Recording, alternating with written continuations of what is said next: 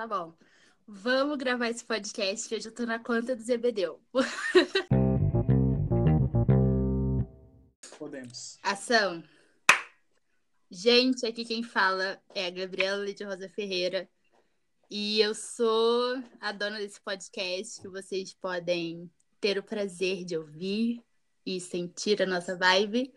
E hoje eu tô com um convidado super especial, Matheus Reis, mais chamado como Rei Delas.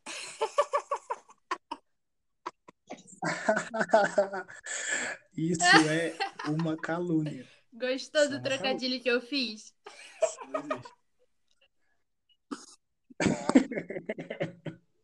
Se apresenta aí, Matheus. Fala pra gente quem é você, quais são suas aspirações na vida, quem você odeia. Poxa, é, bem, prazer a todos e todas. Bom dia, boa tarde, boa noite. Me chamo Matheus Reis, sou de Belo Horizonte, homem negro, cristão, pedagogo, professor. As aspirações na vida, eu acho que, né, criar uma educação libertadora, criar uma educação que nos Uhum. faça pensar. Eu acho isso importante, eu acho isso está sendo um grande alvo. Mas continua falando das suas aspirações. A inspiração de uma educação libertadora, de uma Uhum. educação pensar. E a questão de, de ódio, olha, eu tô odiando muita coisa ultimamente. Mas a gente vai falar Nós sobre isso aí. Então. bastante. Unidos pela força do ódio. Esse podcast hoje vai sair pela força do ódio também, se Deus quiser. Bem cristão, né? Graças a Deus. Sim, mas a Bíblia fala: irei-vos, mas não pecais. Não sei a conjugação. O importante é não pecar. É, O é importante é não pecar. Se eu tô irada, aí já são outros 500. Mas, enfim, é, é, você começou bem falando que você é um homem negro, cristão, educador. E eu queria que você começasse falando um pouco da tua experiência como homem negro dentro da educação. E aí a gente para para pensar em como o- a criança negra é vista dentro da escola. É, eu li uma vez numa aula sobre ética, é, falando exatamente dessa questão, que os altos índices de reprovações e recuperações na escola estão sempre voltados para os meninos negros, né? Sim. E, e aí eu queria que você falasse um pouquinho, que a gente vai construindo essa linha do tempo. A gente vai tentar falar desde a infância até a idade adulta, né? Eu acho que é para a gente conseguir fazer uma coisa organizada. Sim, sim. E aí eu queria que você falasse, porque você é pedagogo, você trabalha com as idades iniciais, me corrija se eu estiver errada. Isso mesmo. E aí você, você trabalhando com essas idades iniciais, você consegue. Eu acho que você traça até um paralelo com a tua própria vida, é, Uhum. como criança negra dentro da escola. E aí agora você tem a oportunidade de, de acompanhar outras crianças negras dentro da escola. Então, como é essa relação de acompanhar e de ser educador e ver um pouco da tua experiência na vida dessas crianças também? Olha, Gabi, é, o que mais tem martelado a minha cabeça é que hoje o Matheus, educador e professor, vê o tanto que faltou uma representatividade dessas na minha vida, sabe? Uhum. Sim. É, ao estar dentro da escola e ao estar formando seres humanos e formando crianças negras para uma vida, eu Uhum. consigo sentir como a nossa geração perdeu muito coisas que agora a gente tenta recuperar e se Sim. criar Sim. na relação educacional. Quando eu e ao trabalhar com anos iniciais, né? Hoje eu tô tenho uma turma de seis anos. As minhas experiências de, de escola são com anos iniciais, de 0 a 6 anos. Sim. Outra coisa também que, que me faz refletir muito é o papel do nosso corpo dentro dessas escolas. Sim. Você fala da, da relação do, da educação e do, do jovem negro, né? Do menino negro e aí da questão da evasão e como essas as formas de, de, de evasão ocorrem entre os jovens negros, e aí a violência, né, a, a obrigação de, de ter uma vida diferente e criar essa, esse, essa relação oposta com a educação, Uhum. é, eu vejo sim, a importância de um corpo negro masculino estar dentro da escola com Uhum. um papel de educador. Sim. E isso cada dia mais se torna fundamental, e cada dia mais nós estamos vendo isso. Isso está acontecendo, Uhum. sabe? Muito, muito, muito legal, muito interessante. Porque é o nosso corpo se fazendo presente para semelhantes do nosso corpo. Deixa eu te interromper rapidinho. É, tu falou agora Diga. disso, é só um, um ponto que a gente pode abordar. É que você já Ah. quebra um paradigma de que o homem não pode fazer pedagogia. Porque a gente cresceu, acho que a nossa geração cresceu pensando que a pedagogia era para mulher, era para tia Teteia, e o, o Sim, Fundamental 2, o segundo segmento, já, porque pelo menos na minha criação foi assim. Eu passei pela creche, pelo jardim de infância, pelo primeiro fundamental, cercada de mulheres, eram as mulheres na, na coordenação, as mulheres na direção, as mulheres na sala de aula, as mulheres na cantina. E aí, quando eu chego no Fundamental 2, eu começo a ter o contato com o homem dentro de sala de aula, com o professor homem na sala de aula. Então, aborda também essa questão do homem na pedagogia, se não for muita coisa a pedir. claro. Então vamos começar pelo último.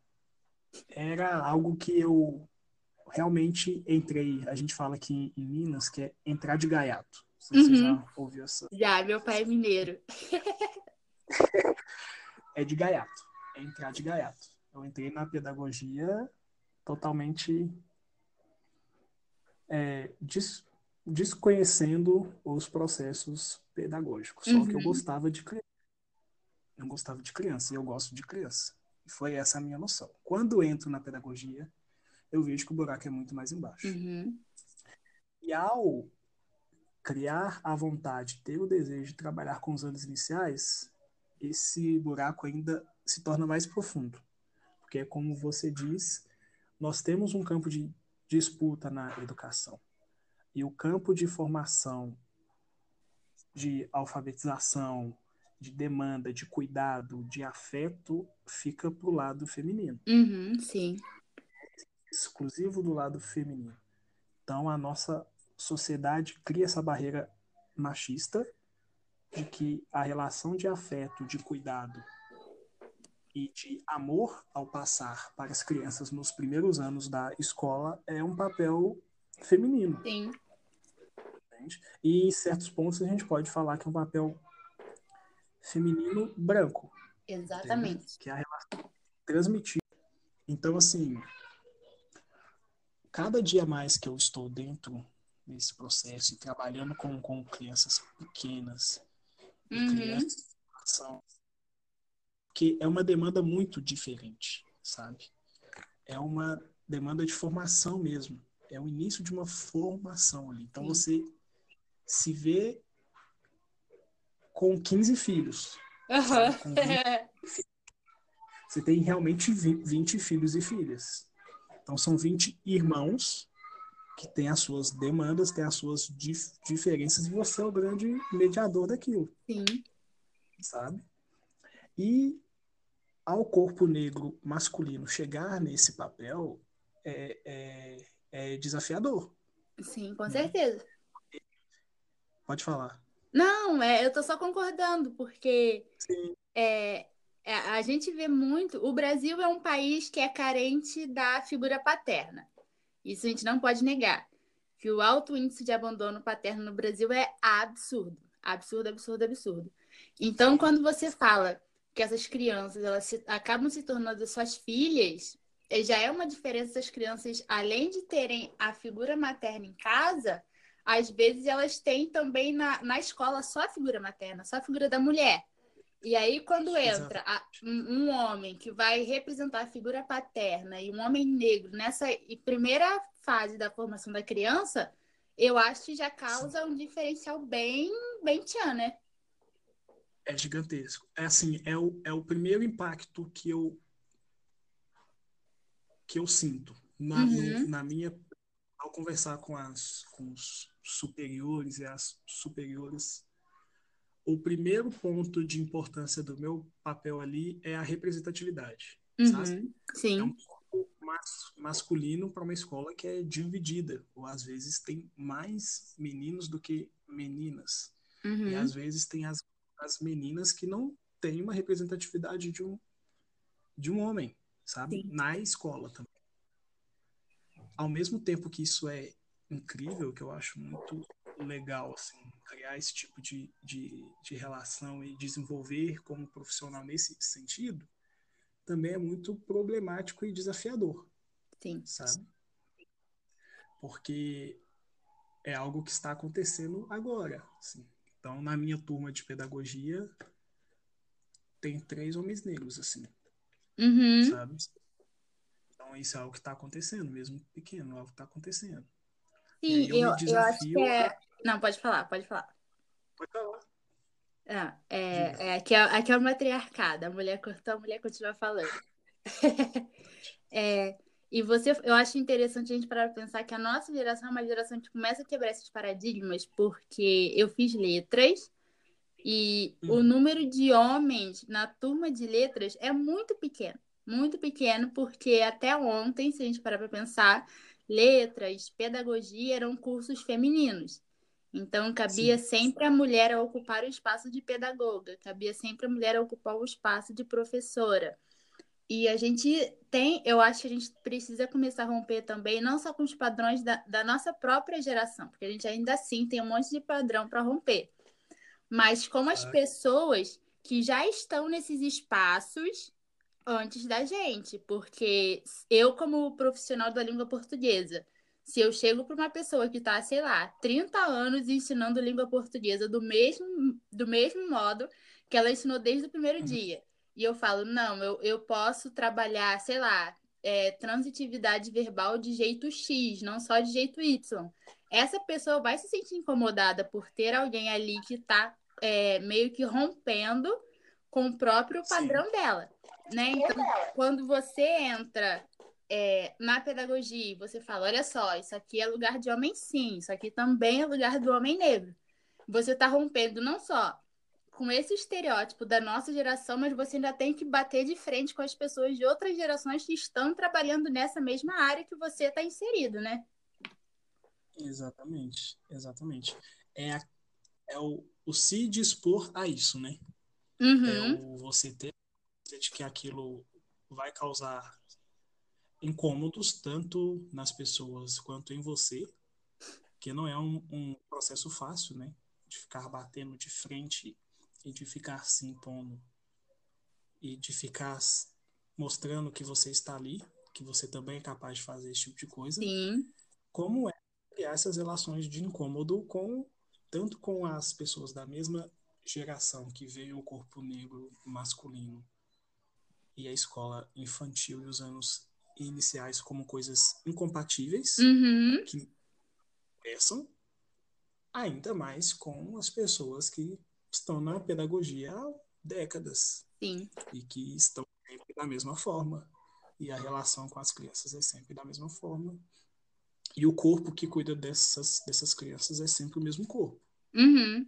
então é, é ter a consciência de que isso cria problemas, assim. E, e, quais são esses problemas? Olha, e aí é muito, muito interessante, né? Porque é uma relação muito com a masculinidade, né? E uhum. como o nosso corpo é vivo. Eu acho que o primeiro impacto é que o nosso corpo não é um corpo daquele espaço. Uhum. Né? Nosso corpo é um corpo violento, essas pessoas, é um corpo bruto, é um corpo não afetivo, é um corpo não carinhoso. Então, esse corpo é diretamente relacionado a violência contra a criança. Sim. Sabe? Ou contra o defeso. O corpo negro é visto como corpo violento, como corpo que vai te agredir, como corpo Uhum. que vai causar algum dano. E aí, ao entrar na educação infantil e nos anos iniciais, isso se agrava muito. Porque é um corpo que é diretamente relacionado à- violência infantil. Sabe? É um corpo que não conversa. Então é esse o primeiro impacto, Uhum. que é o corpo não é não é um corpo daquele local, Sim. né? É E uma deixa, eu- deixa eu te interromper de novo. É, quando, qual foi a reação? É porque, é, principalmente nos anos iniciais, a gente tem muito essa relação, além do professor-aluno, nós temos a relação pai-professor. Qual foi a reação dos pais ao saberem que não era a tia Teteia, era o tio que ia cuidar das crianças durante, sei lá, é, cinco horas por dia, cinco vezes na semana, e qual foi essa reação dos pais ao ver que era um homem negro, jovem, né, que ia cuidar dos filhos durante esse. ao ficar um tempo na escola de educação é, a relação é um pouco mais tensa. Uhum, porque é de 0 a 5. Eu tava com uma sala de 4 anos. São crianças maiores, mas era um trabalho que eu percorria por todas as salas, sim, sabe? Então a primeira coisa é que não existia um corpo masculino ali na sala de aula, nesse caso específico dessa escola. E aí o primeiro impacto é de estranhamento, fato. sim, É um estranhamento. Um corpo negro, um padrão negro de, de, sabe, que assusta, enfim, essas coisas que a gente sabe. sim. Em um segundo momento, a relação com os pais fica mais acessível, mas a relação com os profissionais fica mais tensa. Uhum, Por quê? É, ao começar a trabalhar, as pessoas começam a te ver de uma forma diferente em relação àquilo. A primeira reação é de incredulidade. sim. A pessoa não sabe me fazer esse trabalho que eu faço, Uhum, porque não é esse o trabalha aqui. Então, esse garoto não vai saber pegar uma criança e dar de comida para ela, não vai trocar uma fralda, não vai dar um banho em um, em um bebê, não vai resolver um conflito de uma criança de três anos. sim. não vai querer levá-la no banheiro, não vai querer apartar, não sabe dar um abraço, não sabe dar um beijo.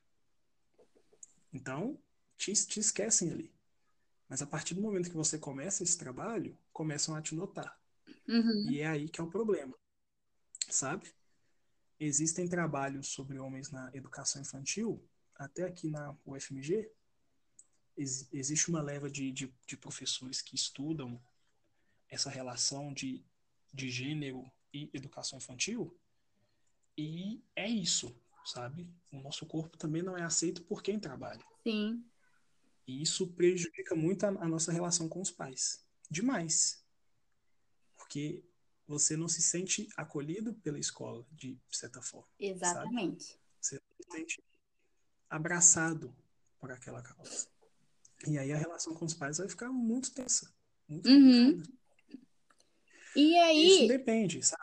Não, continua. Hum, diga. Não, continua. Pode falar, já. Tá, é só pra a gente incluir só mais uma coisa aí. E aí você entra nesse espaço da educação infantil, sendo uma pessoa que não está sendo abraçada pela, pela, pela sua equipe, consequentemente você não está sendo abraçado pelos pais, e aí você, me corrija se eu estiver errada, mas eu penso que aí você tem que começar a. É aquela coisa, né? Lute duas vezes mais para pegar o mínimo. Então você começa a ter, Obviamente. entra nesse processo exaustivo de você ter que ir até o limite para mostrar o seu potencial para falar, olha, eu sou capaz, eu posso fazer isso sim, mas você está tendo que mostrar que você é capaz fazendo o dobro, o triplo do que uma pessoa comum faria, do que uma mulher branca faria lá dentro, né? E aí você entra É- nessa é- não, pode Sim. falar que aí você entra, você, você entra nessa situação completamente exaustiva que você precisa é, se provar o tempo todo. É aquela coisa do estou sendo vigiado o tempo todo, então eu não posso errar. Eu não posso cometer nenhum deslize aqui dentro. Sim. É pensar todo dia se o que eu escolhi tá certo. Exato. Sabe? É você deitar e pensar assim: será que é isso mesmo? Tipo, será que é realmente isso? Será que eu vou conseguir fazer? Será que eu vou ser um profissional, um bom profissional nesse, nesse, nesse, nesse processo, nesse campo? Uhum. Porque é isso que, que eu penso, assim, porque, olha só, eu acabando meu curso, né? Estou finalizando, estou formando. Eu fui ter oportunidade dentro da escola no último ano de curso, sabe? Eu fui ter oportunidade de, de trabalhar em escola no último ano de curso. Sim. Assim, eu não sei como, nem sei como. Aconteceu as coisas. Aconteceu. E aí a relação de trabalho, quando as pessoas falam ah, que pedagogo não fica sem trabalho, sabe? Sempre tem, na área da educação, sempre tem. Tem, mas para um certo tipo. Sim, exatamente. As, as meninas estão trabalhando desde o primeiro período em escolas, estão aí, Uhum. sabe? E para nós é um outro processo, é um processo muito mais difícil. É um processo muito mais desgastante. E o corpo negro é muito mais ainda, sabe? Porque existe uma diferença entre um corpo masculino branco e negro dentro da escola. Sim. Sabe? Tem uma naturalização que não existe com. Quando você fala dessa questão, é, é, lá no início da nossa conversa, que você fala do afeto, que ele vai ser visto como. É, ele só pode existir se for a tia branca isso já faz com que o homem negro já seja desde sempre visto como uma figura que não pode oferecer e nem ter o afeto. E aí, sim, e aí você já começa a pensar em como isso também vai influenciar aquela criança. Porque, por exemplo, se eu tô numa sala de, sei lá, Jardim 3, que é a única lembrança que eu tenho de, de anos iniciais, você tá numa sala de jardim 3 e você começa a falar para aquele menino negro que você só pode ser carinhoso com as crianças se for a tia branca. Você só pode dar comidinha na boca se for a tia branca. Você só pode abraçar se for a tia branca.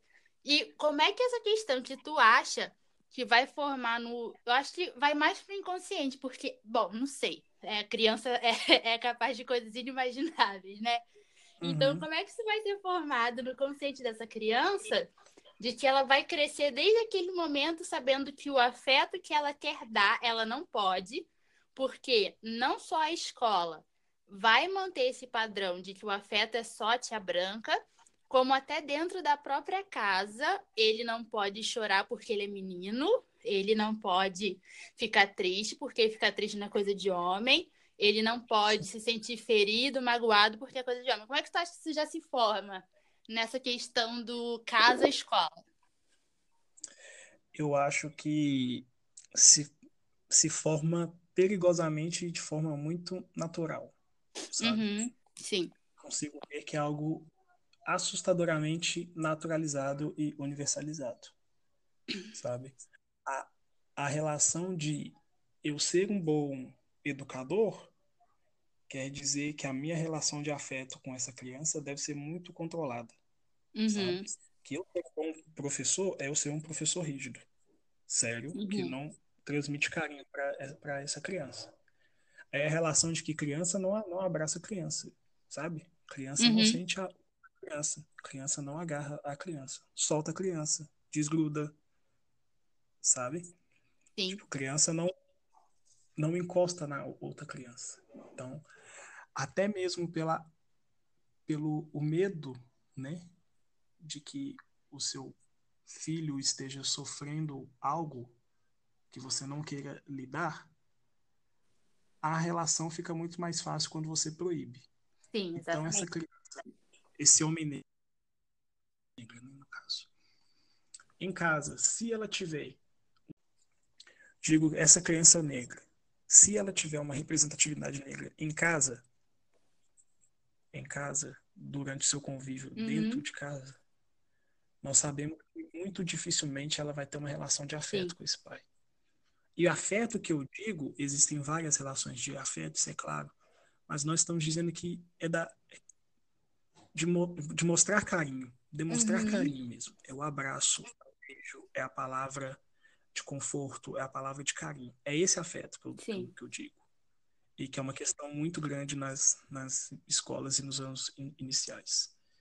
E aí, ele, em casa, dificilmente tem essa relação com o pai, ou com o avô, ou com o tio, ou quem quer que seja, que é a figura masculina dele em casa. E na escola, isso também é suprimido. Primeiro, porque ele não vê. Está vendo ali. Não tem uma, uma representatividade masculina, primeiramente. Uhum. Quem dirá mas- masculina negra? Talvez o segurança da escola, talvez. O porteiro, talvez. E talvez apenas. Uhum. Então, isso, juntamente com a omissão e com a escolha de se não trabalhar a relação do afeto na, na escola, cria uma universalização disso, cria uma naturalização disso.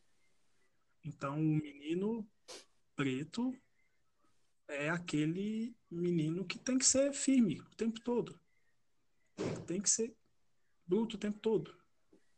Esse menino que demonstra afeto, que demonstra carinho, que abraça, ele é rechaçado. Várias vezes eu já passei por isso, várias vezes de estar em escola e as crianças e os meninos virem me, me abraçar e imediatamente ouvirem a repreensão.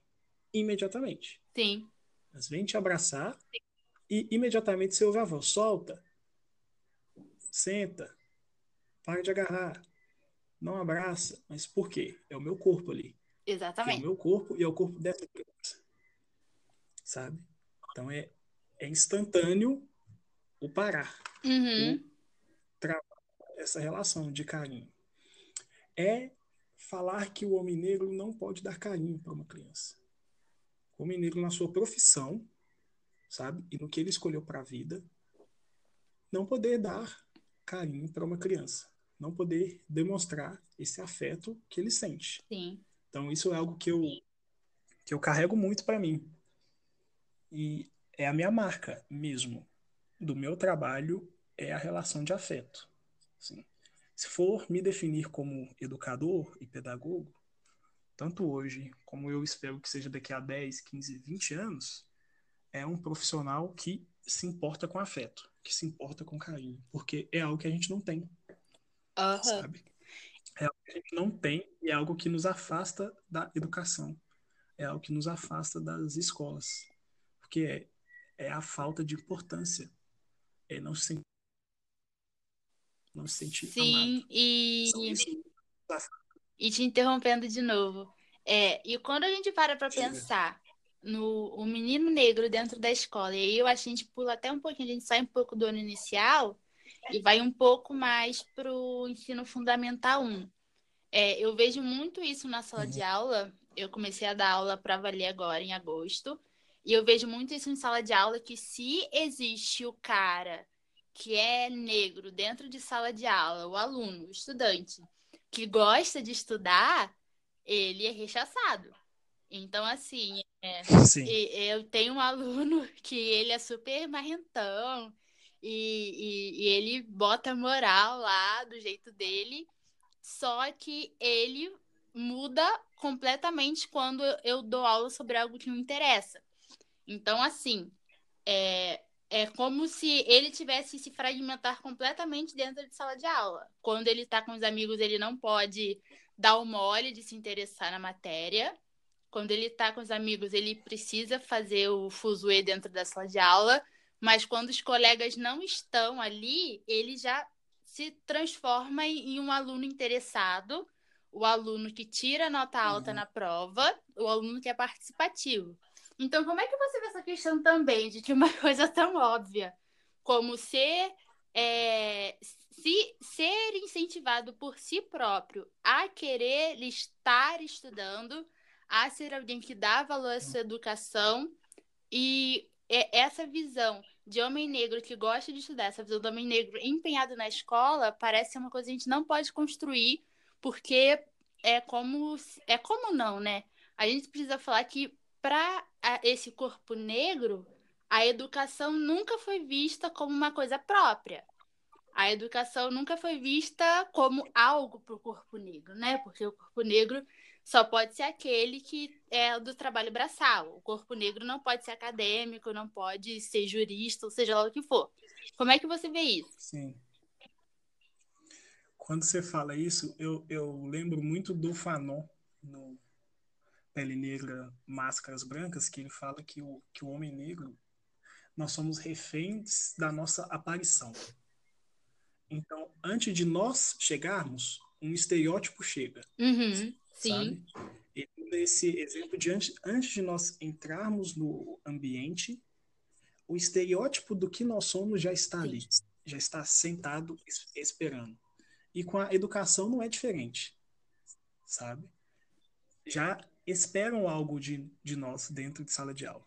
Já esperam de nós algo como estudantes, do homem negro ser estudante. Uhum. E aí esse conflito se cria de forma gigantesca dentro dessa criança, desse jovem e de vários outros, né? Porque o conhecimento e o estar interessado não combina com a mas masculinidade negra criada por pessoas brancas em que o negro não tem a capacidade de ser homem e gostar de estudar. Uhum. Ser homem, né? Ser o, o viril, ser o másculo, ser o, o que chega e se nota.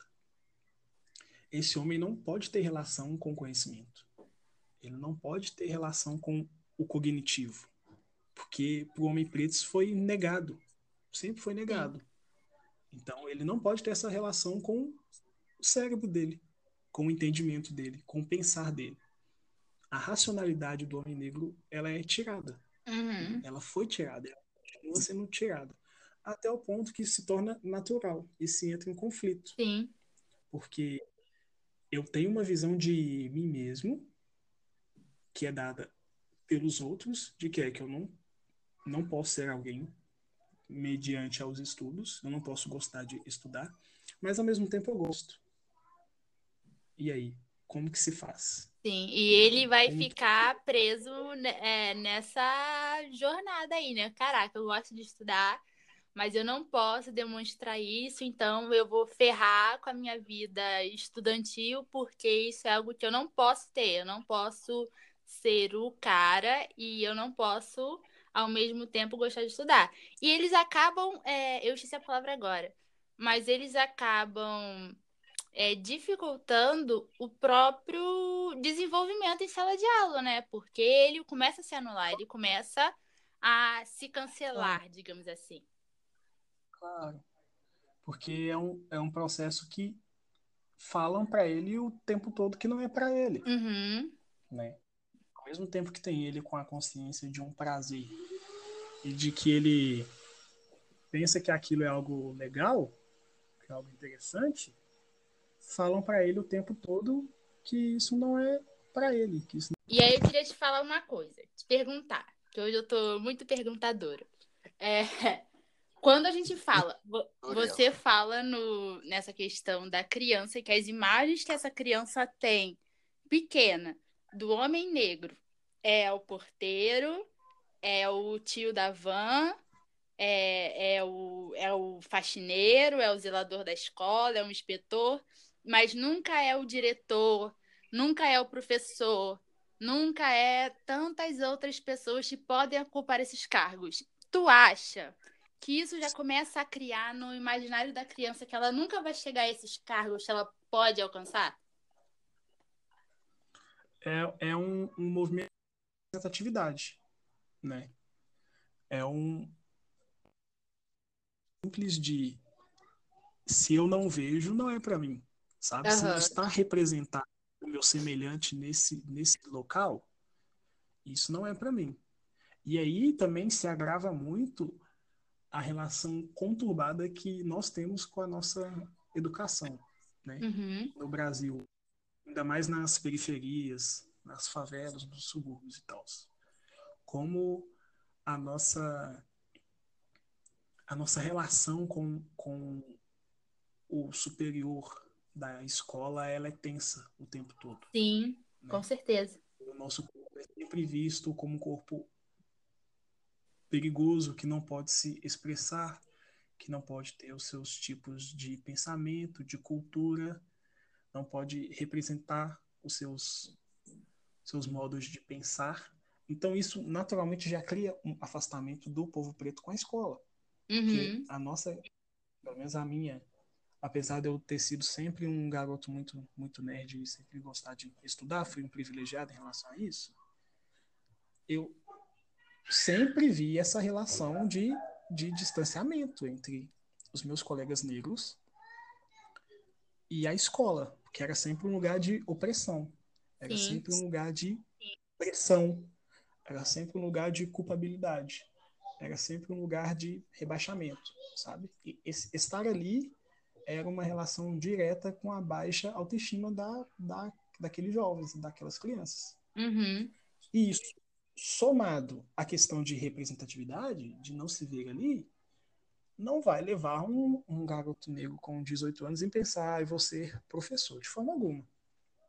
Sabe? Ele não vai fazer isso porque, primeiro, em sua grande maioria, a sua relação com a educação foi muito tensa o tempo inteiro. Uhum, Essa relação é muito... Ao mesmo tempo que ele não se via ali, sabe?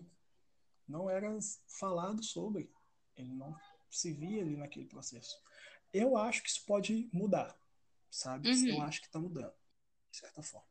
A gente consegue ver o movimento preto educador forte, sabe? Que começa a se construir, começa a se solidificar e começa a ter voz. Isso é muito legal. Talvez daqui a umas duas gerações, duas, três, essas crianças que estão no ensino fundamental e médio se descobrindo negras cada vez mais cedo e se descobrindo Sim. conscientemente raciais, ao adquirir a consciência racial mais cedo, elas vão conseguir se questionar e questionar esse, esse sistema mais cedo, sabe? Ao mesmo tempo em que elas podem tomar gosto por estar ali. E talvez essa negros na sala de aula, que pode influenciar outra. E essa acho que é um movimento. Não acho uhum. que é uhum. fácil, não acho que vai acontecer assim, de forma tranquila e natural.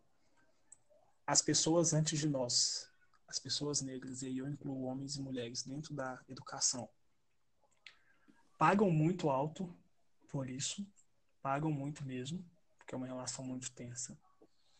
Mas eu acho que se quisermos, sabe, eu acho que dá para dá para causar um impacto. Dá para ir, dá, dá para fazer o negócio dá. acontecer. Dá, dá, tá sim. E você fala também da, das crianças se descobrindo negras mais cedo. Eu fui fazer um trabalho uma vez numa escola, estava trabalhando com uma feira literária aqui em Petrópolis, e foi muito bacana que os alunos estavam fazendo um, um trabalho sobre grandes pessoas negras e assim, é crianças de, sei lá, 12, 13 anos, tendo essa consciência de que eles foram reis e rainhas, grandes reis e, e rainhas. E então é muito importante ele saber desde cedo quem ele é para que ele descubra quem ele pode vir a ser. Porque, Sim. por exemplo, eu cresci numa. É, minha escola da, do primeiro fundamental era uma escola completamente branca Assim, muito mesmo. Eu tive uma professora negra durante o fundamental todo, no primeiro fundamental. E as crianças ao meu redor, em sua maioria, eram brancas. E eu fui para o segundo fundamental e a presença eram de homens e mulheres brancos também. Então eu já ficava assim, caraca, né? Não tem ninguém estudando para ocupar esses espaços. Tem certeza que é, é todo mundo. Quem consegue chegar aqui é só a galera branca. E eu fiz uma, um, um trabalho, sei lá, uma dissertação para uma matéria na faculdade falando como isso impacta a minha vida. E como isso tem impactado agora. Porque eu chego numa escola, onde eu trabalho agora. Eu chego numa escola onde os negros são a, a maioria, as crianças negras são a maioria, mas o corpo docente é uma minoria de pessoas negras. Então, eu chego numa escola em que essas crianças não se veem, elas têm, uh, estão na companhia uns dos outros, mas quando elas se veem é, nesse espaço educacional, não desmerecendo, jamais, mas quando elas se veem, é a merendeira, é a inspetora, é a zeladora. Então, como isso influencia muito e me influenciou de certa forma a persistir na educação, porque é um caminho difícil, Sim. você sabe disso. Que a educação é um dos caminhos mais difíceis de se percorrer, ainda mais nos tempos que estamos vivendo. Então, é muito interessante você falar dessa representatividade. E quer falar alguma coisa? Eu concordo com tudo que você disse. Assim. Uhum. Nesses tempos sombrios, brancos e bolsonaristas, é, é complicado e vai ficar mais difícil, Sim. mas ao mesmo tempo eu acho que vai criar uma resistência, sabe? É, você estava fal falando dos, dos, dos, trabalhos aí e tal, e é muito interessante ver essa relação na família. Eu nunca me questionei sobre ser negro, uhum. sabe? Nunca aconteceu. Mas o se descobrir é algo que acontece com todos nós. Sim. Sabe? Coisas distintas do ser negro, de saber que é negro e de se descobrir negro, sabe? Uhum. São processos. Acho que acontece com cada um.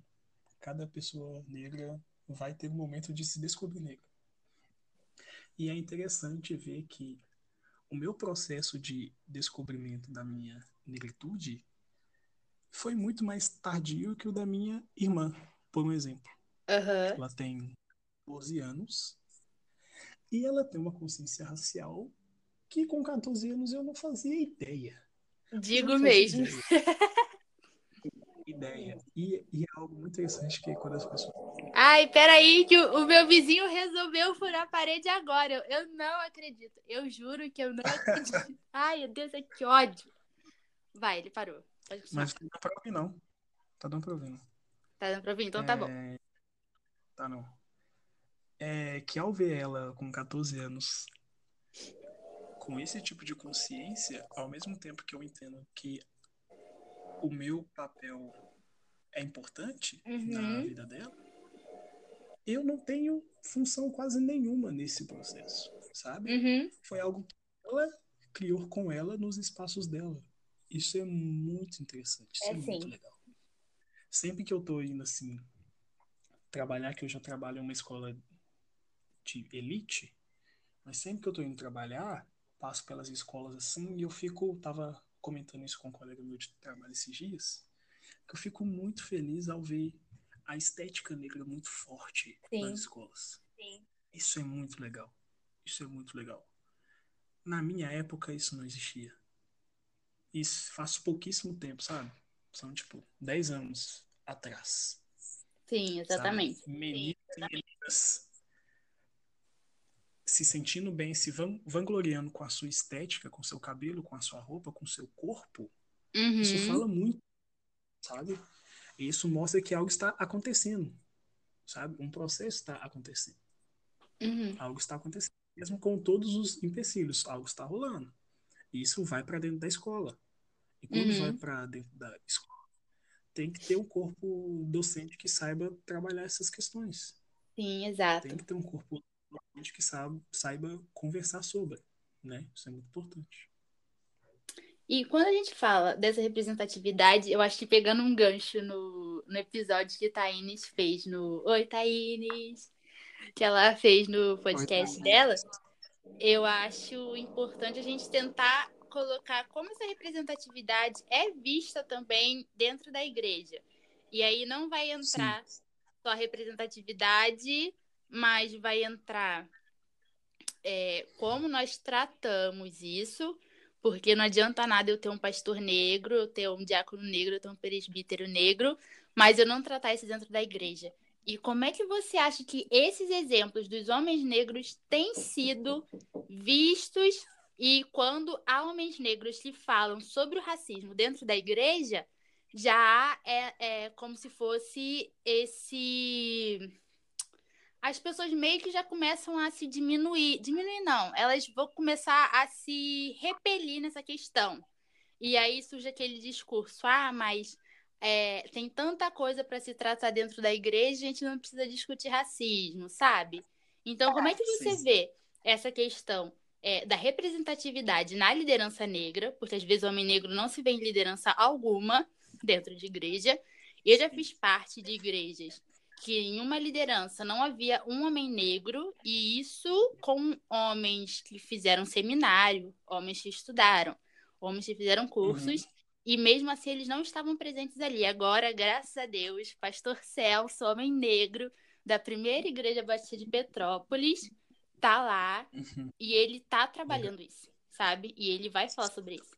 Então, eu queria que você falasse um pouco também dessa questão do homem negro dentro da igreja. Como ele se vê, como ele vê os outros, o que, que ele ocupa, o que, que ele não ocupa lá dentro. É complicado. É... Na questão de liderança, eu acho que ainda existe um processo que pode, porém depende, uhum. sabe? Eu vejo a liderança negra dentro das igrejas sendo colocada em uma caixinha branca, sabe? Sim. Esse homem negro tem que estar ali bem encaixadinho. Sim. Dentro dessa caixa. Eu acho que aquela questão é: você é negro, mas você tem que ser negro dentro dos nossos padrões. Então, você é o líder assim, negro, mas você tem que ser líder negro que condiz com o padrão branco que essa igreja está te oferecendo. E aí é pegar ou largar. Ou você aceita isso ou você não é nada aqui dentro, né? É assim, você é negro, mas não faz sobre. Uhum. A gente quer esquecer isso. Então, você é um homem negro dentro da igreja que vive em uma sociedade que é estruturada no racismo, mas não fale sobre. Uhum. Tá? Eu sou essa pessoa que a gente quer que você seja. Uhum. Primeiro, é, eu vejo uma, uma deficiência mesmo de homens negros dentro da igreja. Quando eu falo uhum. deficiência, é numérica mesmo. Uhum. Eu, Matheus, posso estar enganado. Eu até fiz essa pesquisa esses dias no IBGE, 2010, e lá é, homens negros, né, que se encaixa pretos e pardos, 7 milhões por aí de homens dentro das igrejas. Uhum. Eu me surpreendi com, com, esse número, eu confesso. Mas aí tem a questão do pardo, né? Que é uma questão para um outro episódio. Uhum. Mas que dificulta Sim. muito essa, essa análise.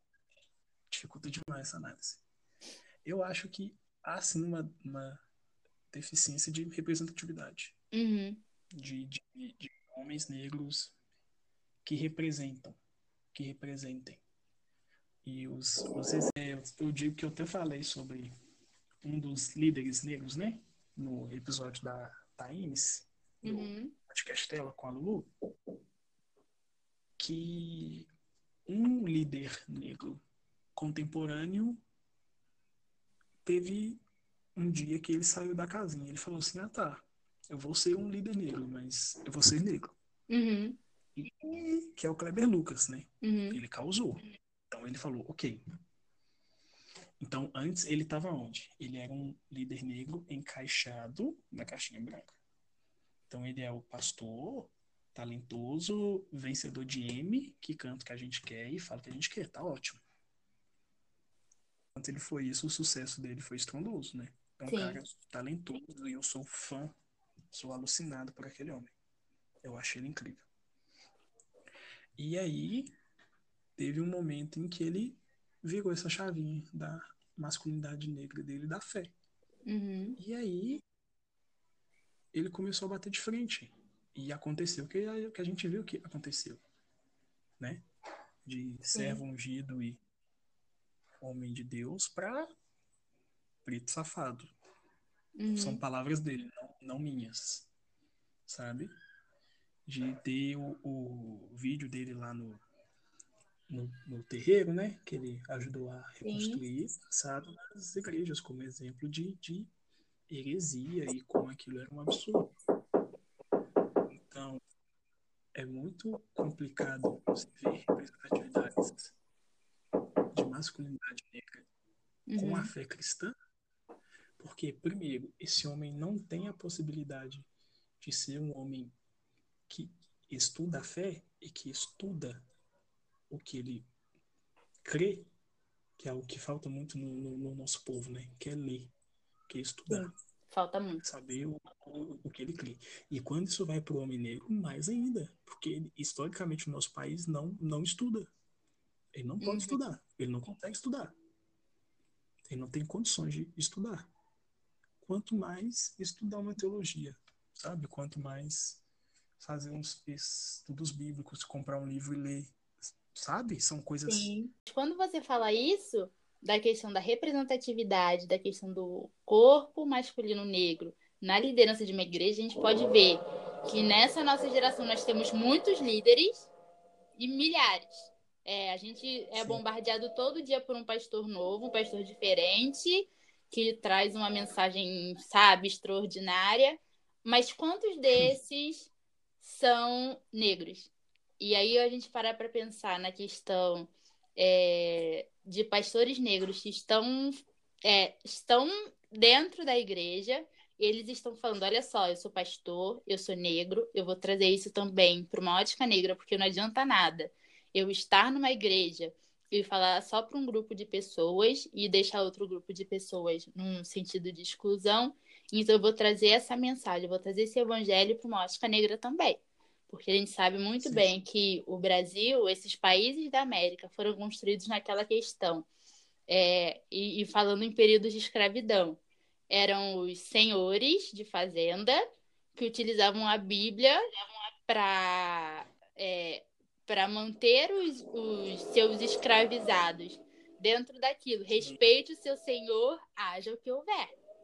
Entendeu? Sim. E aí, quando você vê que a Bíblia também fala, senhores, tratem os seus servos dignamente, tratem os seus servos com afeto, tratem os seus servos é, um, de um modo humano, que seria obrigatório, né? Esses caras, eles fecham os olhos completamente para isso. Então, nós somos um país que foi, que foi construído nessa ótica do o evangelho é para senhores, o evangelho é para as sinhais, no caso, né? E aí a gente vê uhum. que quando esses pastores negros se colocam como líderes, como gente fala, olha só, o evangelho é para todo mundo. O evangelho não é só para o rico, branco, classe média, sei lá. E aí esses caras são completamente atacados, porque como assim você está tirando o evangelho da, dessa caixa que a gente já criou durante séculos e séculos. Como assim você quer falar que Sim. o preto pobre pode estar dentro da igreja junto com a gente, sabe? Então é uma visão muito Sim. cruel de você e ter um, um pensamento completamente antibíblico que é da acepção de pessoas. Porque você, você sabe, gente, a Bíblia é clara. É aquela questão, a regra é clara, amores. Exato. O evangelho veio para salvar o doente. Jesus falou lá: eu não vim para os sãos, eu vim para quem está doente, eu vim para quem precisa. E a gente tira os doentes do, da nossa narrativa. Então é uma narrativa que só quer Sim. contemplar quem um dia foi doente, mas ninguém viu, e hoje já tá são e salvo lá, já tá no plano de saúde garantido, uhum. sabe? Mas não quer cuidar de quem tá na fila do SUS. Sim. Entendeu? Então, é. assim, e quando a gente vê esses pastores falando sobre isso, eles são completamente atacados. Como assim você está colocando a pauta do racismo dentro das nossas igrejas, etc. Então. É, é, é muito louco, né? Porque eu acho que primeiro é uma falta de, de raciocínio, uhum. sabe? É, é, é, simples. É simples. É, antes de existir igreja, igreja Atos, uhum. sabe? A primeira igreja, houve Cristo. Uhum, sim. Certo? Cristo não estava dentro da igreja. Cristo estava na sociedade. Ele estava na rua. Uhum. Ele estava andando. Ele estava pregando. Ele estava curando. Ele estava na rua. Sim. Então, antes de instituição, existe uma pessoa. Uhum. Que é a razão de tudo isso, que é quem? Jesus Cristo de Nazaré. O que esse homem faria na nossa sociedade. É simples, sabe? De quem que ele cuidou, sabe? Uhum. De quem quem teve o tempo dele, sabe? Dele. Quem obteve a atenção Uhum. dele. Quem precisava, sabe? Quem, quem precisa, quem necessita. Qual era a opressão daquela sociedade? Era prostitutas, eram órfãos, eram viúvas, eram leprosos, eram crianças, sabe? Eram partes da sociedade que eram vistos, vistos e vistas como inferiores. Sim, exato. Então é- era, era a mulher, era o órfão, era o doente. É- Era isso. Era isso. E o estrangeiro também, Uhum. sabe? Essas pessoas. Quais são as pessoas que são inferiorizadas na nossa sociedade? Uhum. É o pobre, é a mulher, é o LGBT, é o negro. São essas pessoas que são oprimidas. O evangelho de Cristo não mudou. Né? Sim. Enchem o peito para falar que Cristo é o mesmo ontem, hoje e para sempre. Exato. Sabe? Ele é o mesmo ontem, hoje e para sempre. E a igreja de Atos entendeu muito bem isso, Uhum. sabe? Ela entendeu para quem Cristo veio e ela cuidou. Ela cuidou. Ela tinha a noção de, do que Cristo disse e se perdeu. E se perdeu. A partir do momento que a igreja vira uma instituição e se relaciona com o Estado, ela se perde. Sim. E é isso que acontece. Sim. A ponto de opressões criadas pela própria igreja, né? E a escravidão e o que nós conhecemos hoje como opressão no Brasil tem relação direta e intrínseca com a igreja. Direta, direta. Eu estou estudando sobre isso. Espero que seja o meu tema de mestrado, se Deus quiser. Glória a Deus! A igreja protestante. Amém, amém, amém. Que a igreja protestante tem total responsabilidade e culpa no Uhum. que vemos hoje como estrutural. Sim. Total, total. Que eu disse que a alienação e a estrutura é tão bem feita que 90% das pessoas que estão dentro da igreja não entendem racismo. Conceitos, Uhum. sabe? Dicionário. A gente não sabe o que é. Machismo, a gente não sabe o que é. Homofobia, a gente não faz ideia do que é. Como nós sabemos? De acordo com o que uma pessoa do altar fala. E essa pessoa tem um domínio, tem um poder. Sim. Ela tem o controle. E, e outra coisa quando você fala, desculpa te interromper de novo, mas quando você Fala. é, que a gente não sabe o que são essas opressões, é, é porque a gente tá, é, é, a gente está tão dentro dessa caixa de que, ah, não, é, tratar sobre isso não é papel da igreja, sendo que essas opressões foram criadas justamente pelo papel da igreja, né? Sim. Exatamente. E aí é, é o, é o crime perfeito. Uhum, É o crime perfeito, porque se cria e aí a igreja vê que fez algo gigantesco e maléfico. E qual é o papel dela? Se retira. sim, Muda o seu modus op- operandi de, de evangelizar, de agremiar pessoas. Não é Uhum. evangelizar, que isso não é evangelho. E se dá licença de tudo isso. Tanto que hoje, 2019, temos muita dificuldade de saber da história da igreja protestante no Brasil. Imensa Sim. dificuldade. Muita dificuldade de saber. Não se tem história, sabe? Não se conversa so, so, sobre essa igreja. Parece que houve um hiato e começou a nos anos 80, de novo. sim. Não existe. E eu acho, eu, eu acho não, né? Eu, eu começo a acreditar que é, esse atos que acontece da história da igreja no Brasil é, é muito bem planejado.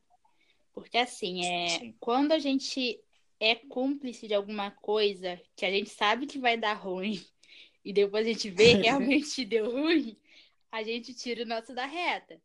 Então, se a gente começar a parar para pensar que na década de 60 a igreja foi completamente conivente com uma ditadura militar que estava matando gente a rodo, e digo assim, é por, de todos os lados e direções, seja de direita, seja de esquerda, tinha muita gente morrendo. Então, se a gente começa a ver que a igreja se cala lá na década de 60 em relação à ditadura militar, a igreja começa. Eu, eu acredito que a própria igreja começou a apagar sua própria história. Sabe? É. Não vamos tocar nessa ferida, porque na hora que tiver que limpar isso aí, a merda vai ficar gigantesca. Entendeu? E é basicamente isso. Na hora que eu tiver que passar um, um álcool nessa ferida, vai arder pra caramba. E vai arder no lombo de geral. É. Então a gente começa a parar pra pensar. É. É, eu acho mu- até muito bonita essa questão, é, se a gente levar esse diálogo para a Igreja Negra Norte-Americana, que eles continuam com essa Sim. tradição deles de ter esse espírito negro dentro deles, né? Eles ainda pegam a música Uhum. negra lá da época das fazendas de algodão e estão cantando na igreja de 2019. Eles ainda pegam esse- esses líderes, né, Sim. da década de 60, 70, Martin Luther King. A gente vê que o cara está presente até hoje. E eu começo a pensar que no Brasil a gente não tem isso Sim. porque a própria igreja está apagando a sua própria história, né? Para não ser prejudicada por isso. Porque se a gente fosse. Eu tenho plena certeza que se um dia a gente parasse para pegar a, o papel da igreja, 1888, finalzinho de escravidão no Brasil, e fosse até, sei lá, finais da década de 70, antes desse avivamento dos anos 80, a gente acha muito pano podre aí, entendeu? Não, isso é, é óbvio, é nítido. Assim. Tem um, um autor, um pastor, se chama Hernani, esqueci o sobrenome dele, não sei se você conhece. Ele tem um, um livro que fala isso, se a igreja tem que pedir perdão para o povo preto. E é muito interessante. Ele conta a história, e aí depois ele conta a história da carta que o movimento negro evangélico manda para as igrejas, requerindo o perdão pela omissão e pela conivência e pela participação da igreja na Sim. época da escravidão. E é muito louco porque o que ele mostra é que, primeiro, muitos não fazem ideia, e eu acho isso muito tenso, porque são pessoas que passam por seminários, sabe? São pessoas que estudam. E aí também tem uma outra questão da questão teológica, né? Qual a teologia que, Uhum. que a gente conhece? Isso também é para outro episódio. E a participação da igreja protestante na abolição é quase nula quase Uhum. nula. Por quê? Ela, ela se solidifica como igreja de colônia, né? Essas igrejas históricas. Do meio do século XIX para cá, tem um movimento em que a escravidão já estava balançada no Brasil. Uhum.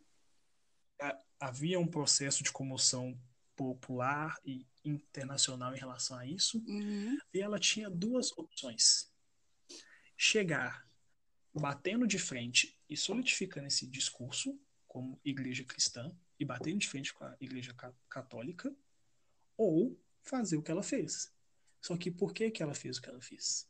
A igreja protestante no Brasil, ela é fruto dos Uhum. ela se solidifica com a guerra de secessão terminada, os estados do sul perdem e há uma debandada do sul dos Estados Unidos para vários locais, inclusive para o Brasil. Uhum. Então, o que acontece? Vem aqueles senhores, né, donos de fazenda norte-americanas, batistas, presbiterianos, metodistas e afins, e chegam no Brasil para montar a igreja evangélica brasileira. Então eles vêm para uma nova terra, para uma nova Canaã, e qual é o papel deles? Perpetuar o processo escravocrata. Sim. Isso todas. Batista se calou. a metodista há um processo, né, com John Wesley, que é um cara que batia de frente em relação a isso. Sim. Presbiterianas calou, sabe? As pentecostais também. Então, o nosso berço é de omissão, Uhum. sabe? O berço é de omissão e de conivência. E aí é o que difere muito dos Estados Unidos, né? Porque a miscigenação lá é algo que não ocorre dessa forma. A democracia racial lá não é difundida. Então, o povo negro vê a religião como uma chave gigantesca para a sua resistência. Sim. Isso é muito legal, É muito bonito. porque, porque é um, um grande movimento de resistência. A fé. Sim. E é a fé deles. E é uma fé coerente, sabe? É uma fé que mostra que, sim, existem pessoas negras e cristãs, tá? Cristãs. Existe diferença, sabe? Entre ser uma pessoa cristã Uhum. e ser uma pessoa conivente com as doutrinas com a igreja. São coisas diferentes. Exato, São exatamente. É, é muito bom frisar esse ponto, deixar isso bem claro aqui. Sim, é porque é algo que também precisa ser falado, sabe? Sim. ainda mais nessas questões de, de movimento, de militância, que se tem que ouvir, sabe? Se tem que Uhum. ouvir as pessoas. Você tem que ouvir as pessoas negras que estão dentro das, das igrejas. Sim. As pessoas negras que se, que se professam, professam, né? Professam sua fé cristã. Uhum. Elas também têm algo para falar. Elas também têm algo para dizer. Apesar de, né? Apesar de do que é conceito de igreja no nosso Brasil hoje, que complica muitas coisas, e eu entendo que complique, Sim. mas é necessário, necessário. E difere muito, né, do nosso processo do processo americano, porque é algo que se solidifica na dor, é algo que se solidifica no, Sim. na luta. E deixa eu te perguntar uma coisa. Tu que tá, tá estudando essa questão da igreja, a igreja afrodescendente aqui, você acha, é, é meio óbvio, mas é sempre bom a gente querer saber. Você acha que por essa questão da gente ter um racismo muito velado no Brasil, que essa formação da igreja é menos precisa do que lá? Porque lá a galera sabe, olha só, tivemos o processo de segregação aqui, é, a gente está levando no lombo todo dia, anos 50, anos 60, que a coisa piora, dá um- uma explosão de racismo nos Estados Unidos, e eles pensam assim: estamos sofrendo, estamos levando na cara, então vamos pegar essa fé e disso a gente vai tirar nossa resistência. E quando a gente olha para o Brasil, que foi um processo de racismo completamente velado, a gente começa a pensar assim: ah, mas não foi tanto assim, então eu não preciso tirar isso da minha fé para tentar sobreviver a uma coisa que eu nem sei se eu sofro. Tu acha que isso acontece? Uhum. Ah, eu acho que acontece muito, né? É, é o movimento perfeito de apagar a história, né? Uhum, De apagar o movimento. De se velar por algo que não aconteceu. E nosso processo de libertação no Brasil tem a ver com uma fé, mas não tem a ver com a fé cristã, sim. sabe? A nossa religião não tomou parte disso. Pelo contrário. Uhum, que os movimentos quilombolas, os umbandistas, os candomblecistas, essas pessoas sim, uhum, essas pessoas têm ação direta na sua fé e a sua libertação. Fato. E isso a gente consegue ver hoje, né? A gente consegue ver a relação forte entre a fé das religiões de matriz africana Sim. e a libertação do seu Exato. povo, a questão racial. Natural. É natural. Porque o racismo bate nas duas. uhum, E é algo que não aconteceu aqui. Não acontece aqui. Né?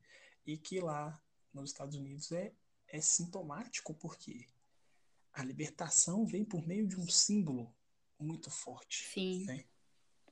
Essa libertação, essa quebra vem por um símbolo muito forte, que é do Luther King.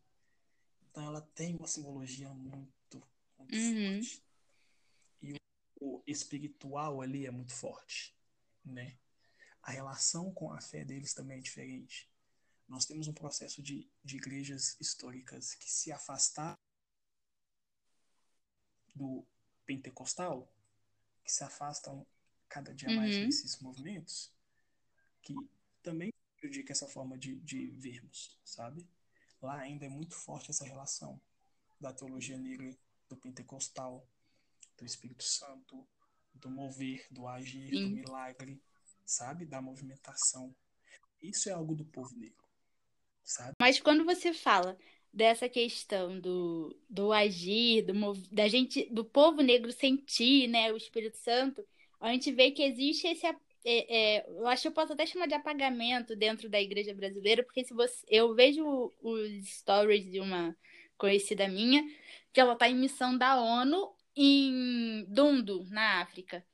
E, e aí ela filma os cultos, e lá, assim, é uma coisa super linda, porque as pessoas dançam, as pessoas cantam, sabe? E a gente chega num, sei Uhum. lá, pela minha experiência, eu chego numa igreja batista aqui em Petrópolis e, sei lá, não pode bater palma, não pode fazer isso, não pode fazer aquilo. E você vê como é que é, é, é esse embranquecimento de um culto que, onde podia Exato. incluir todo mundo, você acaba excluindo aqueles que têm um modo de, de sentir, um modo de expressar esse louvor, essa adoração de uma maneira mais espontânea, sabe?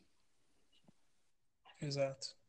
É, é, o racismo cultural ele é um, muito forte nas, nas, nas nossas igrejas, sabe? Uhum, Na nossa forma de, de adorar e de né, prestar culto. E ele é forte em todos os sentidos, né? Ele é forte no estilo musical, ele é forte na forma de se apresentar a Cristo, uhum, ele é forte na forma de se expressar, ele é forte na forma de se vestir, né? Então, aqui no Brasil, ser um cristão negro é se encaixar em padrão branco de servir a Deus. sim. Ponto. Sabe? James, James Cone, que é o, o paizão da teologia negra, fala muito isso, né? Que o homem negro que, que está cercado por uma teologia, por uma sociedade cristã branca, ele não adora a, a Deus como ele é, Uhum, entende? Ele adora e ele não é cristão como ele é. Isso é muito grave, se for pensar, sabe? É muito grave, porque é ele começa a se apagar e, e a Bíblia fala, é, Deus está tá procurando gente que o adore em espírito e em verdade. E quando você começa a ver o homem negro que ele não pode adorar em espírito e em verdade, a mulher negra que não pode adorar em espírito e em verdade, qual é o tipo de adoração que essa pessoa está tendo? É a adoração verdadeira ou é a adoração que falaram a ela que era possível, que era certo? Exato. E a gente está vendo um movimento muito, muito interessante, que parece que é um ciclo, né? Uhum, A gente está vivendo um momento de opressão do movimento pen- pentecostal muito forte. Isso é muito interessante, porque o, o boom dos anos 80 é um boom de um evangelicalismo periférico, uhum, querendo ou não, com todas as problemáticas. sim. Tá? Todas possíveis e im- imagináveis que a gente tem em relação a isso. Ele é um crescimento periférico. Ele é um crescimento pentecostal, né? Ele é um crescimento entre as pessoas que se viam necessitadas disso. Então ele é um crescimento entre as pessoas pobres, ele é um crescimento entre as pessoas negras, ele é um Uhum. crescimento entre as mulheres. Muito forte, muito Sim. grande. E ele se mantém forte até hoje. Ele é usado como mecanismo de dominação gigantesco. Uhum. Gigantesco. Isso é fato. Isso também é um tema para outro, outra conversa. Eu tô, eu tô muito anotando forte. absolutamente tudo que você fala. Isso é tema para outra conversa. Mas é muito tema para outra conversa. Mas, negativamente ou positivamente, movimento pensado pro pobre, pro preto. Uhum. É, é isso que acontece. Os números estão aí. Como o pentecostal né, e o Marco Davi, aquele livro dele, A Religião Mais Negra do Uhum. Brasil, como as igrejas pentecostais é, se encaixam perante ao povo Uhum. periférico, perante ao povo preto. Só que o que acontece hoje? O que está acontecendo hoje? Nós estamos vendo um movimento evangélico histórico que está crescendo de uma forma muito forte e de maneira muito interessante. Ele toma as coisas boas do que é do pentecostal, né? Uhum. Então tem muito do sentir, né? Tem muito do agir, tem muito do coach gospel, é Uhum. o que está acontecendo muito. Sim. Então, são pastores coaches que dão autoajuda e rechaçam aquilo que é característica do povo. Então, primeiro, ele rechaça o corpo, Uhum. sabe? Ele rechaça esse tipo de corpo. Então, o pobre não tem acesso a esse tipo de protestantismo. Dá pra ver. Esses pastores grandões que estão surgindo, que eu não vou citar nome, Acho que nem precisa, né? mas todos sabem. Vários e todos, e tatuados e afins, sem nenhum problema com tatuagem, tá, gente? É só a questão do, do homem branco mesmo, que me complica um pouco. Mas enfim, Nada contra, nem nada a favor. E- nada contra. Nada contra. Mas eles mascaram uma, um novo movimento evangélico expulsando a realidade periférica Sim. de novo. Então, o que acontece? Ainda temos uma igreja pentecostal muito forte, que atua, que elege presidente, né? A toque de manada, que é um problema Sim. gigantesco. E ao mesmo tempo que nós temos uma igreja branca, que se diz quente, mas é fria, que rechaça esse Uhum. povo. Que o, o jovem negro, para se encaixar nela, ele tem que ser totalmente Sim. branco, sabe? Ele tem que gostar de um tipo de música, ele tem que gostar de um tipo de adoração, ele tem que gostar de um tipo de pregação que é que não é Uhum. dele, sabe? Que não- Que não é do povo negro, sabe? E ancestralidade não é algo demoníaco, ancestralidade é algo que está em nós, Sim. sabe? É, é genético. É algo que está em nós. É algo nosso. Então, dos dois lados, nós vemos movimentos evangélicos que oprimem esse povo, Uhum. que apertam esse povo. Então, de um lado, nós temos um pentecostal, neopentecostal, gigantesco, rico, milionário, que é para pobre, mas para quê do, do, do pobre, né? Sim. Qual questão dele? Para qual questão do povo preto? E do outro lado, nós vemos uma igreja worship hipster, coaching, autoajuda, que não tá nem aí para esse tipo de causa. Não tá. Nem aí.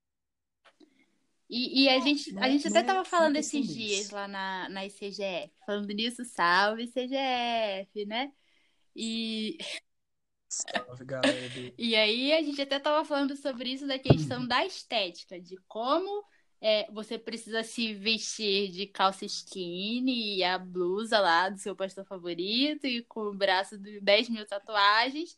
E acaba virando um movimento que, além de você ter que se encaixar nesse padrão para ser aceito naquele lugar, você precisa se encaixar nesse padrão para falar: olha só, eu sou, eu sou crente, mas eu sou legal. Eu sou crente, mas eu sou tatuado. Eu sou crente, mas eu uso calça skinny, etc, etc. Então, assim, é, você começa a excluir várias, várias narrativas para começar a alimentar uma narrativa só sua, uma narrativa de interesse só desses líderes agora, do, sei lá, ah, esses troços aí que a gente tá vendo, sabe? Que eu não tenho nem, nem palavras para descrever o que que tá acontecendo das coisas que eu vejo na internet. Mas aí você continua nessa Sim. questão de apagar narrativas como a igreja fez sempre, né? As mulheres que iam para a fogueira, as cruzadas, a igreja quer apagar certas narrativas para continuar tendo uma narrativa só dela e sabe Deus quem vai se encaixar nisso, né? É, estamos apagando de novo, né? E algo que já é branco por natureza está se tornando Sim. branco por convicção. Então eles não têm problema em assumir essa relação. Eles não têm problema nenhum em relação a isso. Nunca tiveram. Nem o, o grandão da Universal, da Mundial, da Fins, mas eles têm uma relação social com esse povo. Que essa igreja aqui Sim. não tá nem aí mais. Nem vai estar. In... Vai ser ah, vai, fala. E cisões vão acontecer. Entendeu? Sim. Cisões estão acontecendo. Vão acontecer.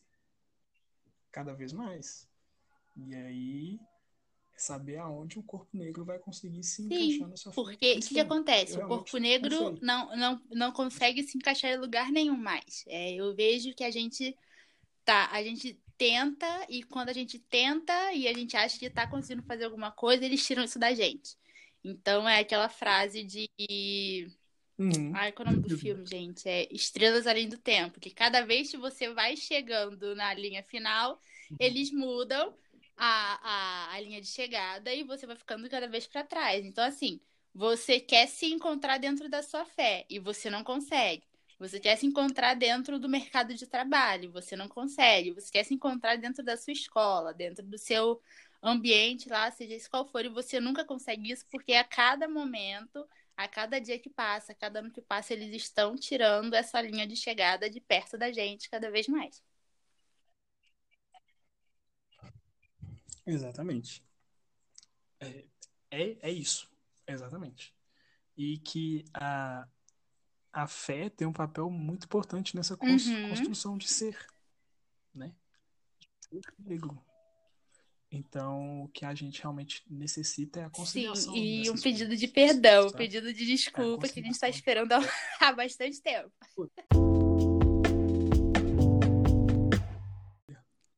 É, a gente volta um pouquinho, ainda dentro da fé, mas abordando o homem negro, porque eu não podia deixar de falar do meu anjo justiçado, Kanye West. ele tá sussurrando no meu ouvido pra falar sobre ele. Mas eu tava pensando muito nessa questão dele. Oi? Então, eu tava pensando muito nessa questão dele porque assim, é, eles, é, a gente pode pegar um, um episódio, né, que ficou marcado na indústria da música, que foi aquele VMA que ele destruiu o discurso da Taylor Swift. E goste dela ou não, tá? Uhum.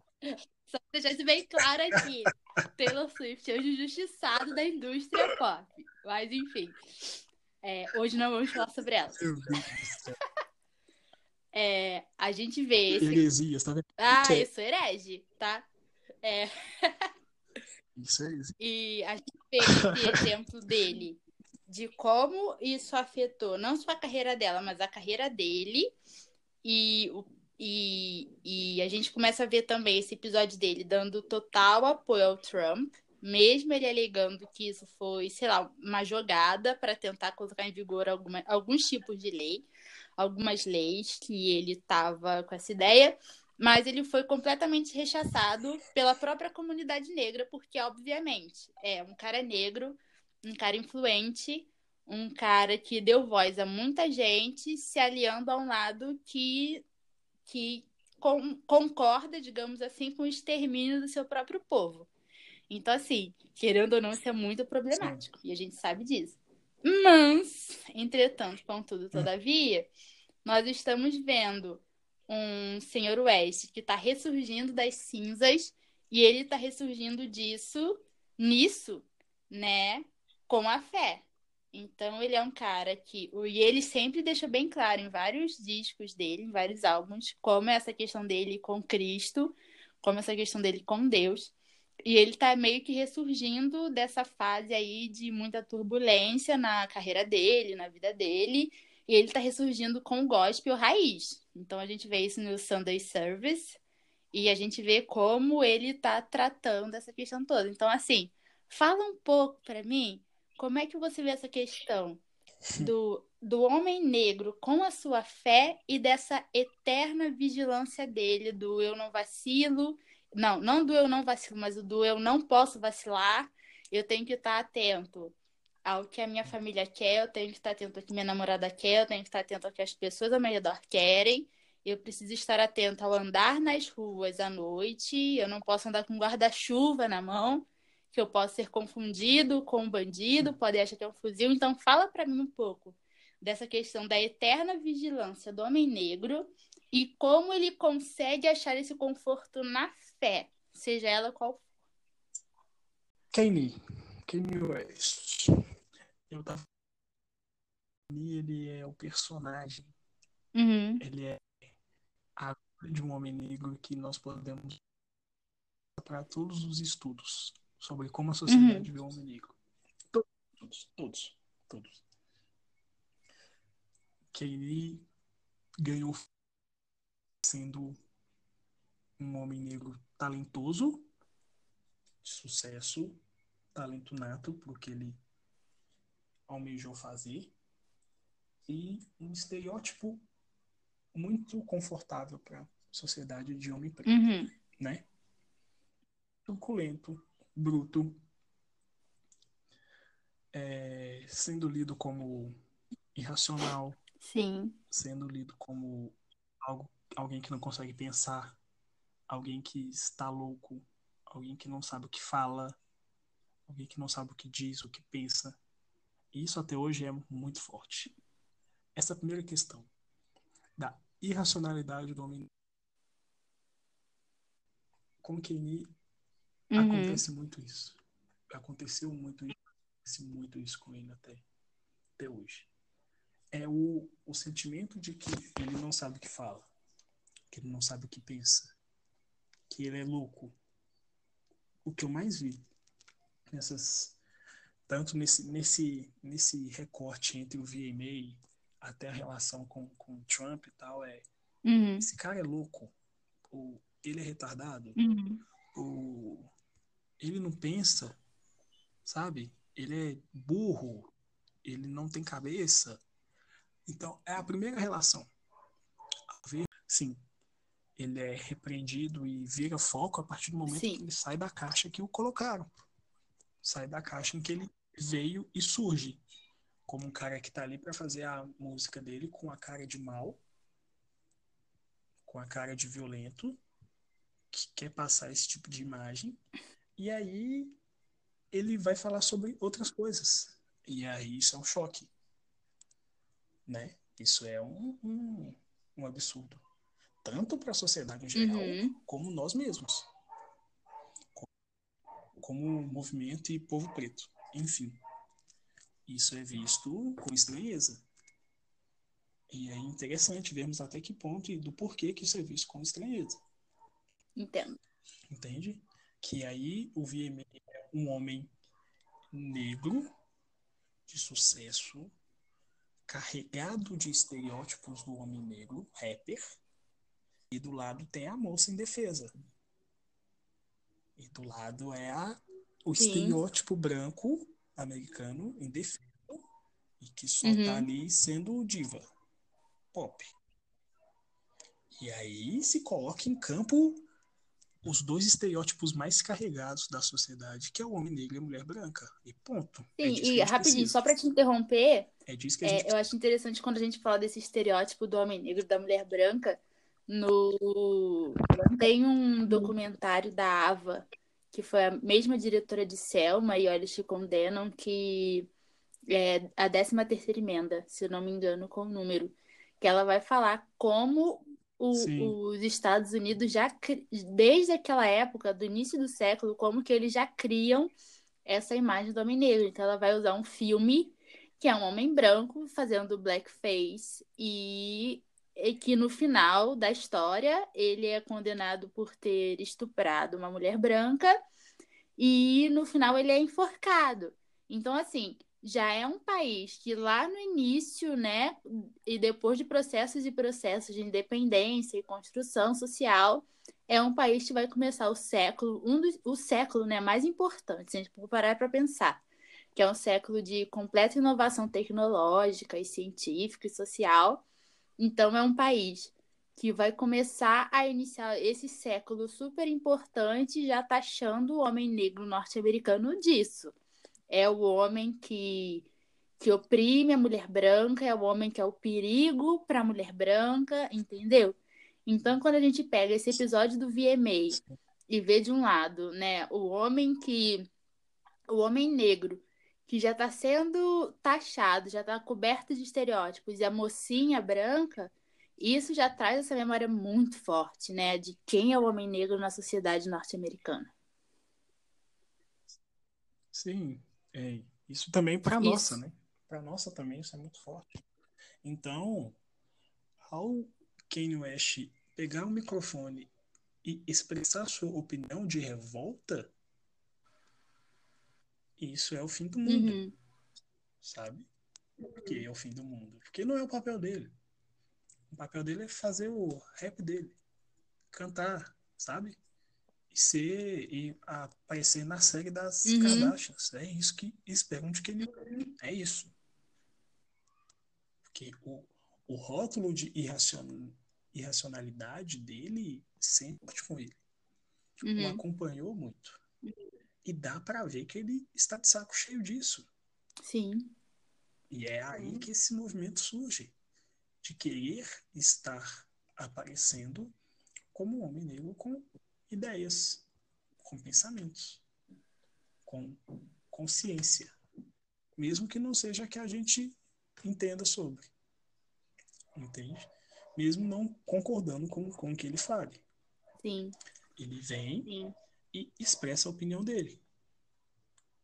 Como homem negro. Uhum. Porque ele está pensando. Uhum. Se o que ele ou não, outra coisa. Podemos discutir isso, claro, obviamente. Agora, o que choca a sociedade branca é ele se expressar, ele se tornar importante pelo que ele fala, pelo que ele faz. E ao conectar isso à fé dele, ao cristianismo dele, o incômodo é muito maior. Sim. O incômodo é muito maior porque mostra um homem negro racional que pela sociedade branca é um homem que não tem mais vez, né? Que uhum. não tem mais vez. Porque atacou a diva pop, enfim. Lixo, boy lixo, essas coisas. Uhum. Embuste, blá blá blá. Macho, essas coisas. Uhum. E ao surgir com uma relação forte para o seu povo preto em relação à fé, ele dá um outro tapa. Porque ele mostra que ele é racional, ele mostra que ele tem a capacidade de se relacionar com uma religião, com uma fé, ele mostra a sua capacidade de articular ações políticas no seu país. Então, ele trabalha em prol de um jovem negro, uhum trabalha em prol do povo negro,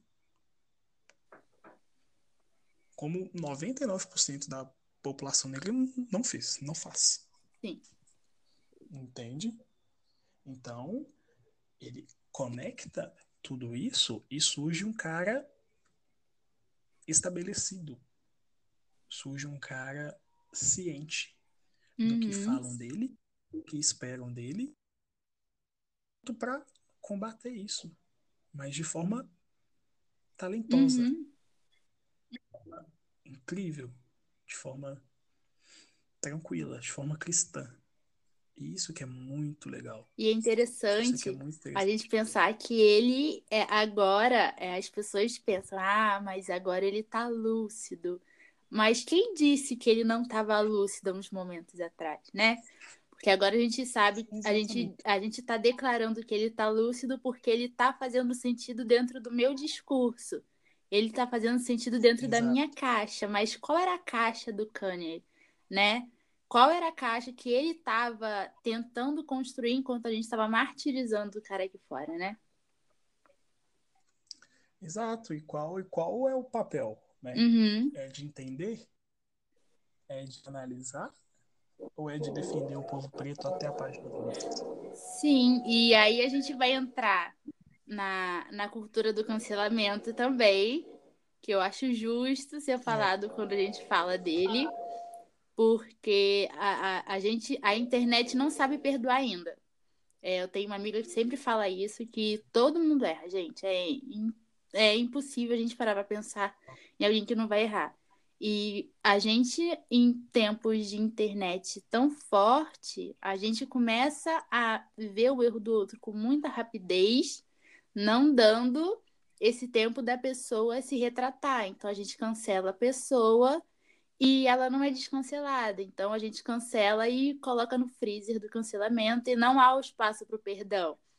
E aí eu vi muita gente, eu vi muita gente mesmo da comunidade preta falando que nunca ia perdoar o cara. E hoje em dia tá lá, não, isso aqui que ele tá fazendo é genial. Ele tá fazendo o que ninguém tá fazendo. Então ele tá levando a fé, ele tá dando emprego pra gente, porque querendo ou não, a galera que tá participando do Sunday Service tá ganhando bem pra caramba, porque convenhamos que o negócio é topíssimo. Então Sim. ele tá dando emprego para a comunidade preta, ele está dando voz para essa gente. E gente, eu me pergunto de verdade, e se a gente continuasse nessa cultura do cancelamento com o cara? O que, que a gente não ia estar tá perdendo, sabe? É, uhum. O tanto de genialidade dele que a gente não ia ter se ele tivesse se forçado a estar naquele lugar obscuro, que ele fala no, se não me engano, no programa do David Letterman. Ele vai falar. Sim que ele virou o tipo de pessoa que já não achava que teria como sair do buraco que ele estava, que ele desconfiava de tudo e de todos. Então, assim, se a gente continuasse nessa questão de cancelar o cara, o que, que a gente não ia estar tá perdendo, sabe? Dessa genialidade toda dele, desse momento todo. É exatamente isso que você falou. É, é uma relação de desumanização uhum. e de humanização conivente. Sim. Sabe? Os que andam lado a lado. Então é a humanização conivente em relação ao, que, ao, ao Kenny. Então é, ele tem noção do que faz, mas como ele faz o que não me agrada, ele não serve. Então a gente cancela. Certo? Então, ele é um homem negro que não tem o direito de ter problemas mentais, por exemplo. Uhum. Tá? Não tô falando que ele tem. Exemplo. É um homem negro que não pode ter conflitos uhum. internos. Nem expressar esses conflitos internos em relação a ele. É um homem negro que não pode errar. É um homem negro que não pode pisar na bola. Ele é um cara que precisa estar o tempo todo. Então ele é humano só quando convém. Sim. Quando não convém, ele é totalmente desumanizado. Uhum. Então ele é totalmente animalizado. Então ele é um animal. Ele é um cara que age pelo impulso, pelo instinto, né? Que é o que fazem com o nosso corpo. Nós somos instintivos. Uhum. Somos apenas uma carcaça. Então essa relação de humanização conivente e desumanização é, é, é fatal. Porque é isso que acontece com ele. Porque ele é um ser humano. E aí ele tem um tipo de atitude, nós como homens negros temos um tipo de atitude. E a relação da sociedade em relação a isso é te desumanizar. Ou de te humanizar para apontar o seu erro. Então é muito complicado. Sim. E aí, ao ver que ele consegue relacionar a fé e achar uma esperança e achar um modo de, de se pensar sobre si mesmo, de pensar sobre si, quem ele é, que isso também é algo interessante que nós temos que fazer, sabe? Como homens negros. É de se pensar quem você é. Não, pensei que tinha caído. Mas é isso, Matheus. Nesse momento eu tô lambendo o teu cérebro, tu não tem noção. É... E, e, e, é interessante você colocar essa questão de o homem, a gente precisa deixar que o homem negro pense por si só, porque ele já vai crescer. E aí a gente faz esse resumão de tudo que a gente falou até, até agora. Ele já vai crescer Sim. debaixo de uma ótica, ele chega na escola debaixo de uma ótica, ele chega no ensino médio debaixo de outra, e na faculdade de outra, e no mercado de trabalho de outra, e assim vai. Então a gente não dá esse espaço para que ele saiba quem ele é. A gente quer falar assim, olha, você se encaixa nesse padrão aqui, então desde o momento que você nasce, é você vai ter que viver a sua vida debaixo desse padrão. Sim. Isso. Eu acho que assim, falamos de tudo, exatamente de tudo. Concordo muito com tudo que você falou. Ai, obrigada. Isso faz tão bem pro meu ego.